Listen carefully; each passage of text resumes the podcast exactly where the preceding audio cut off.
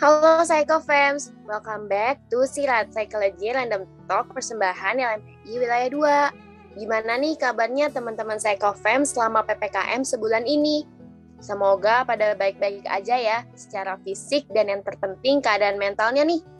Ya, balik lagi sama aku Dina yang bakal nemenin kalian di podcast ini. Dan buat co-host kali ini, aku lagi ditemenin sama kakak cantik nih, Langsung aja deh kita minta buat perkenalin diri. Halo Psychofans, aku Lulu, uh, staf Badan Pokom ILMP Wilayah 2. Nah, di episode kali ini aku na akan nemenin Dina nih. Wih, keren banget nih co-host kita kali ini. Nah, abis perkenalin co-host, yang selanjutnya nih, yang udah pasti kalian tunggu-tunggu banget nih kan. Nah, iya kita bakal kenalin narasumber kita nih. Jadi, di sirat kali ini kita kedatangan narasumber yang bisa dibilang keren banget sih. Pasti udah pada penasaran ya? Langsung aja deh buat narasumber kita, boleh kali kenalin dirinya dulu. Yeay, hai guys. Thank you loh udah ngundang gue untuk sharing di podcastnya ILMPI Wilayah 2. Senang banget loh jujur kemarin ketika dapat invitation untuk ngisi podcast ini nih. Oke, perkenalkan gue Nurma Yuliza. Saat ini aktif sebagai mahasiswi psikologi semester 7 di Universitas Persada Indonesia YAI. Ya, kesibukan sekarang lebih banyak di organisasi ya. Kalau di kampus sebagai Ketua BEM Fakultas Psikologi dan di LMP Wilayah 2 sebagai Dewan Pengawas. Salam kenal semuanya. Wih, keren banget nih narasumber kita kali ini. By the way, kan udah pada kenalan semua nih. Semoga abis ini jadi sayang-sayangan gak sih? Bohong deh. Oke. jadi kali ini Sirat bakal bahas tentang masalah apa sih nih? Kira-kira uh, kalau lu udah tahu belum sih, Kak? Kalau dari briefing sih katanya kita bakal bahas masalah yang berbau ditinggal dan ketinggalan nih. Tapi uh, ditinggal apa sih? Ditinggal nikah bukan sih? Apa yang lain? Kalau ditinggal nikah sih sedih banget ya. Tapi bener. bener banget. Kali ini di Sirat kita bakal bahas hal-hal yang berbau ditinggal. Tapi bukan ditinggal nikah. Jadi Sirat bakal ngebahas suatu fenomena mengenai ketakutan akan ketertinggalan informasi. Atau kalau anak-anak psikolog nih ngomongnya bahasa kerennya itu tuh FOMO. Nah, di antara Kak Lulu sama Kak Nurma nih udah pada tahu belum sih sebenarnya FOMO tuh apa sih? Kepanjangan apa sih FOMO? FOMO. Waduh, uh, apa tuh ya? Aku sih kurang paham. Nah, tapi kira-kira Kak Nurma tahu nggak Kak? Wah, menarik banget nih pembahasan kita tentang FOMO. FOMO itu kan fear of missing out. Nah, ketika Bener. mendengar istilah FOMO nih, itu membuat gue teringat akan fenomena quarter life crisis ya. Soalnya sama-sama bikin kita ngerasa cemas nih saat kita melihat keluar diri kita atau melihat ke lingkungan luar kita. Nah, Maksudnya adalah ketika kita melihat aktivitas orang lain, kok dia mampu ya seperti itu. Dan bisa juga karena banyak pilihan atau keinginan, kebutuhan dalam hidup juga membuat kita mudah cemas. Tapi hmm. sih pada dasarnya eh, FOMO dan quarter life crisis itu berbeda ya. Ya kalau quarter life crisis kan kita tahu nih eh, itu terkait dengan kekhawatiran terhadap diri kita sendiri terkait kemampuan kita, terus ke mana arah atau tujuan hidup kita nih nantinya. Ya, biasanya ini umum terjadi pada individu rentang usia 18 sampai 30 tahun. Nah, balik lagi ke fokus utama kita tentang FOMO, menurut gue itu adalah situasi yang membuat kita ngerasa takut banget ketinggalan dari lingkungan sosial kita. Nah, identik banget nih dengan uh, media sosial ya informasi dari media sosial gitu kan. Benar gak nih? Bener-bener. Jadi nah, kayak tujuh. takut ketinggalan sama standar society yang beredar di masyarakat gitu ya kak? Betul banget. Soalnya ya di zaman sekarang udah canggih tuh ya teknologi benar-benar berperan banget gitu ya. Dan itu adalah sumbangsih atau kontribusi terhadap kita untuk mengalami fenomena fear of missing out atau FOMO tadi.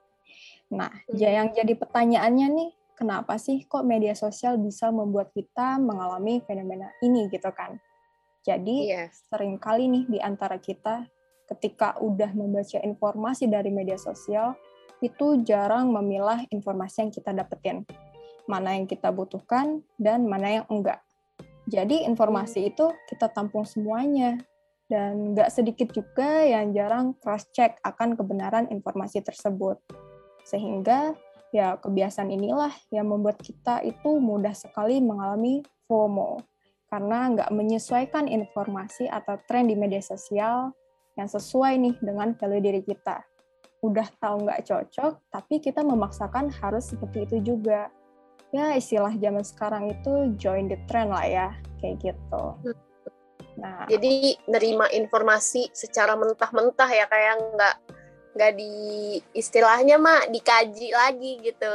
Betul. Yang penting kayak join the trend keren bisa bergabung sama kelompok tertentu gitu. Ya apalagi nih kalau kita udah ngelihat teman-teman di sekitar kita kok pada ikut tren ini ya kok mereka hidupnya bahagia terus ya, nggak ada bebannya sedikit pun gitu. Dan lama-kelamaan bisa menimbulkan perasaan dan sikap yang negatif terhadap cara kita memandang lingkungan itu. Ya, kita bisa jadi insecure, iri, mudah putus asa, dan sebagai macamnya lah yang sifatnya negatif nih, gitu. Oh, gitu ya, Kak. Uh, jadi FOMO ini tuh bisa diartikan sebagai ketakutan atau ketertinggalan informasi internet sedang terjadi yang berefek samping dari kemajuan teknologi komunikasi dan informasi kayak gitu ya. Mm-hmm. Bener banget tuh. Nah, kalian tuh pernah gak sih ngalamin hal ini? Soalnya nih selama aku hidup udah ya 20 tahun lah udah pala dua. aku nih pernah ngalamin hal ini gitu loh. Nah, coba dong kalian ceritain pengalaman FOMO yang kalian hadapin tuh kayak gimana sih? Kepo banget aku anaknya soalnya. Waduh, kalau ditanya pengalaman, gue agak-agak lupa sih pastinya gimana. Soalnya nih, sekarang lebih ke JOMO, yaitu Joy of Missing Out. Jadi benar-benar fokusnya itu ke diri kita sendiri. Dalam artian, gue tahu apa yang menjadi plus minus dari diri gue, apa yang menjadi sumber kebahagiaan, dan apa yang gue butuhkan. Ya, sehingga apa pun tren yang ada saat ini, ya biasa aja kesannya. Ya, keinginan untuk bisa join tren terkadang ada, tapi nggak membuat gue itu harus memaksakan diri biar bisa bergabung. Kayak gitu. Ya, mungkin kalau ditanya pengalaman terkait FOMO, itu ketika awal-awal kuliah mungkin ya jadi pada saat itu gue ngerasa harus tahu segala macam informasi terkait kegiatan yang bisa menunjang karir gue nantinya. Mungkin terdengarnya positif nih, tapi hal itu membuat gue jadi cemas berlebih karena ngerasa wah skill gue masih kurang. Apalagi pada saat itu uh, pada zamannya ya gue mau banget nih coba berbagai bidang gitu kegiatan sehingga benar-benar bikin gue ngerasa kayak nggak ada apa-apanya nih untuk bersaing apalagi ketika ngeliat mereka yang sukses di bidang itu, di bidang yang gue sukain. Jadi hmm. bikin cemas nih makin-makin deh pokoknya. Nah, sampai akhirnya uh, gue mengorbankan waktu istirahat cuman demi scrolling media sosial aja. Ya kita tahu berdasarkan hasil penelitian, ketika kita overuse terhadap media sosial itu ada korelasinya dengan tingkat kecemasan dan performa kinerja yang rendah kalau kita menggunakan media sosial hanya untuk hiburan, bukan untuk mencapai tujuan dari pekerjaan kita, gitu. Tapi pada akhirnya, gue tersadar bahwa FOMO doesn't have to be a bad thing. Karena ketika kita mengerti apa yang menjadi sumber ketakutan kita, hal itu akan mengarahkan, membimbing kita untuk membuat keputusan yang terbaik bagi diri kita. Jadi, do what, do what makes you happy aja. Yang penting masih sesuai dengan kaidah, norma, dan aturan yang berlaku di masyarakat. Nggak semena-mena juga. Gitu, guys. Jadi ini ya, uh, padahal niatnya mah baik gitu ya mau nyari informasi buat nunjang karir tapi karena ngelihat orang lain punya skills yang jago banget gitu istilahnya terus kita nggak nggak punya skill yang sama kayak dia jadinya malah aduh cemas banget jadi bingung sendiri panik sendiri gitu ya malah kena FOMO. Betul banget. Lulu gimana nih pengalamannya? Sharing dong. Kurang lebih sama sih kayaknya karena kita di umur yang segini ya. Uh, aku tuh lumayan kayak takut banget ngelihat mereka yang kayaknya kok produktif banget ya di akademis dia ngelakuin ini di non akademis dia ngelakuin ini. Nah, selain iya itu dia juga bisnis punya bisnis kayak gitu adalah orangnya kayak gitu. Dan itu lumayan bikin aku FOMO banget sih. Bener-bener kayak wah kok aku kayaknya di sini sini aja ya? Atau kayaknya kok dia keren banget ya atur waktunya segala macam kayak gitu sih. Nah, ternyata juga ada nih uh, penelitian yang membuktikan bahwa uh, 40% pengguna internet di dunia itu mengalami fear of missing out. Nah, ini tuh dilakuin oleh JWT Intelligence pada tahun 2012. Kayaknya lumayan nyambung sih sama kita yang selalu lihat sosial media mereka yang menunjukkan keproduktifan mereka, terus kitanya juga jadinya FOMO deh. Ya enggak sih? Iya, iya, benar.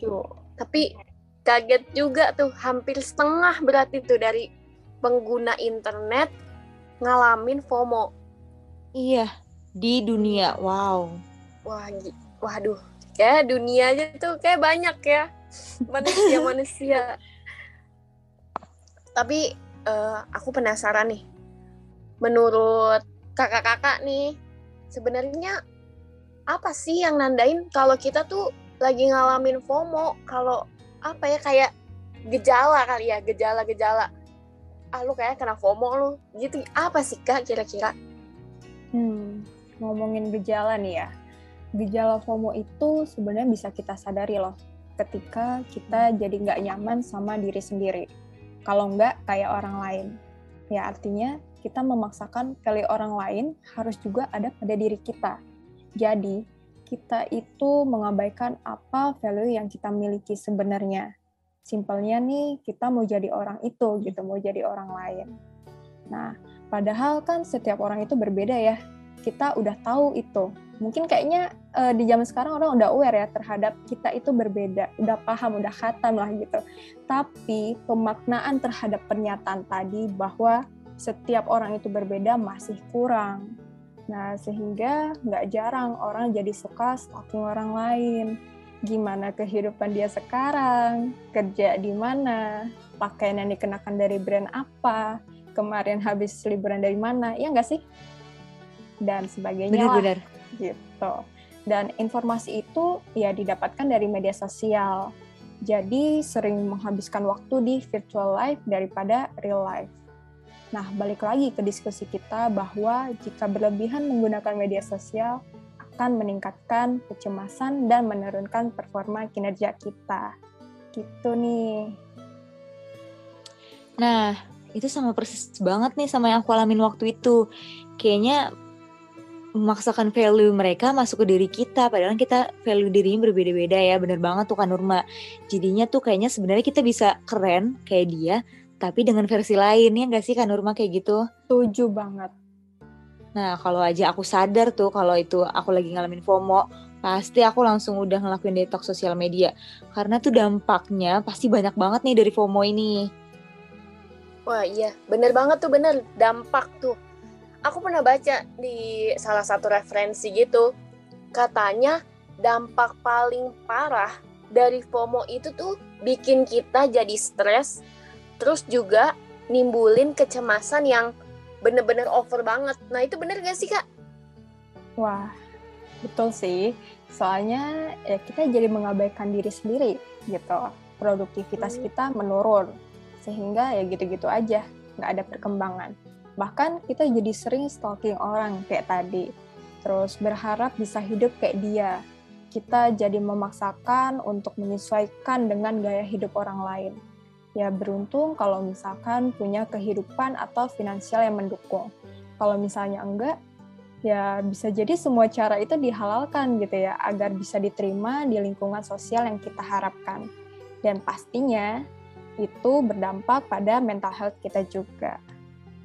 Hmm, iya tuh ya, stalking orang kan. Jadi orang kan kadang nggak begitu suka gitu kan ya di stalk, di stalking kayak gitu-gitu kan. Jadinya malah ngerusak hubungan sama temen apa kayak gimana kan. Terus juga jadinya kita kayak ngerasa ketinggalan zaman. Terus aneh gitu kalau misalkan nggak nggak sehari itu nggak ngupdate status tuh kayaknya aduh aneh gitu kan udah kayak kebutuhan ya kewajiban iya. padahal kan kalau yang bisa kita lihat tuh kayaknya penggunaan sosial media tuh udah bener-bener bukan kebutuhan premier sekunder tersier yang kayak gitu-gitu kan udah kayak di luar dari tersier deh kacau Serem bener ya. juga nggak sih dampaknya nih. Iya nih, banget. Nah, kira-kira cara ngahindarin itu gimana sih Kak supaya kita tuh nggak terus-terusan gitu loh dihadapin sama FOMO. Capek juga kan kayaknya ngadepin cemas setiap hari gitu kan agak aduh ag agak gimana gitu kan. Nah, gimana sih Kak caranya tuh? Tips-tips dong Kak, kasih. Bener banget lagi dan lagi, salah satu upaya yang bisa kita lakukan agar terhindar dari FOMO adalah ketahui apa yang menjadi value kamu, supaya kita itu bisa memilah informasi yang ada dan yang sesuai dengan kebutuhan kita. Jadinya ya energi kita itu nggak terbuang sia-sia gitu. Karena bener banget tuh kata Dina, kalau cemas, kita mikirin sesuatu apa nggak capek gitu kan pikiran juga bikin fisik kita jadi capek gitu ya jadi daripada membandingkan diri kita dengan orang lain lebih baik start figuring out what it is that you want what kind of life do you want gitu. Ketahui apa yang kamu suka apa yang kamu inginkan dalam hidupmu. Kayak gitu guys. Hmm, jadi oh. jadi lebih ini ya lebih kayak ya udah jalanin aja skill yang lu bisa diperalus istilahnya kan skillnya. Terus pasti uh, setiap orang kan punya ini ya punya uh, kayak kelebihan kelebihan masing-masing yang bikin dia tuh dipandang jadi bintang sama orang lain gitu kan ya betul banget sesekali ngelihat orang nggak apa-apa untuk motivasi gitu ya buat kita. Tapi jangan sampai jadiin itu adalah standar utama kita, hal yang harus kita lakukan gitu. Apa yang mereka lakukan, ya biarin aja gitu. Kalau baik kita ambil sisi positifnya, tapi jangan sampai memaksakan apa yang uh, sebenarnya tuh kita nggak bisa kayak gitu. Udah melewati batas kita kayak gitu. Berusaha tetap tapi jangan over. Gitu. Hmm. Hmm, oke oke oke. Tapi aku juga punya beberapa tips lain nih supaya kita nih terhindar nih dari FOMO ini nih. Nah, salah satunya itu tuh fokus pada kelebihan. Nah, yang kedua ini yang udah tadi kita banyak ulang itu kurangi akses sosial media. Nah, yang ketiga nih penting banget nikmati dan bersyukur untuk semua yang dimiliki. Karena kayaknya kalau kita fokus pada kekurangan mah nggak akan ada habisnya ya. Iya benar. nah, selanjutnya itu ada yang lebih peduli dengan lingkungan dengan dengan mengikuti aktivitas baru jadi kita juga bisa mungkin uh, terus juga bisa membuat kesibukan dengan orang lain di dunia yang nyata gitu jadi bukan di dunia maya aja gitu hmm, itu yang terakhir tuh penting banget kan Mm-mm. apalagi kan uh, kayaknya dunia nyata tuh lebih lebih asik kan. Terus juga nggak nggak bisa kita terus-terusan uh, berada di dunia virtual. Padahal orang-orang yang ada di dunia nyata tuh nungguin kita buat kita ajak interaksi atau komunikasi kan sama mereka.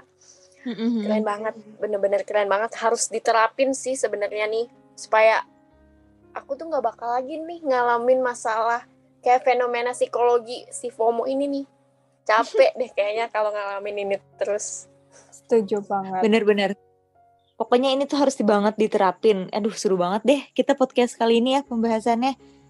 Kan Bener. seru banget kan. Tapi sedih karena mau udahan nih. Ya, ya udah. Nggak kerasa deh. Mm -mm. banget ya. Tapi lu udah lumayan banyak sih insight yang kita dapat ya dari ngobrol kali ini. Betul. Bermanfaat banget ya berarti podcast kali ini ya. Banyak Ada bang. tips. Kita dikasih tahu juga kan apa sih FOMO nih? Aku jadi makin tahu gitu loh. Yang tadinya cuma tahu FOMO tuh kehilangan kehilangan kehilangan apa gitu kan atau ke, apa ditinggal kok kehilangan sih ditinggal takutnya kan ditinggal nikah gitu kan Aduh. Oke deh, mantep banget nih podcast kita. Udah ditemenin sama kakak cantik yang jadi co-host kita, terus narasumber kita dari kakak dewan pengawas kita nih, yang paling mm, keren deh. Keren banget. Aduh. Banget Thank you pembahasannya nih. Oke, kalau gitu kayaknya sampai di, di sini dulu deh episode 2 dari Sirat. Dan makasih juga buat Kak Nurma dan Kak Lulu yang udah nemenin aku di podcast hari ini. Buat Psychofams, jangan lupa buat stay tune terus di sosial media kita yaitu at ilmpi underscore will 2. Supaya apa? Supaya kalian nggak ketinggalan info-info menarik mengenai psikologi, podcast, atau hal-hal lainnya yang udah pasti banget ada kaitannya sama psikologi. So yeah, see you on the next episode. Bye, Psychofams. Yay. Bye, Bye-bye.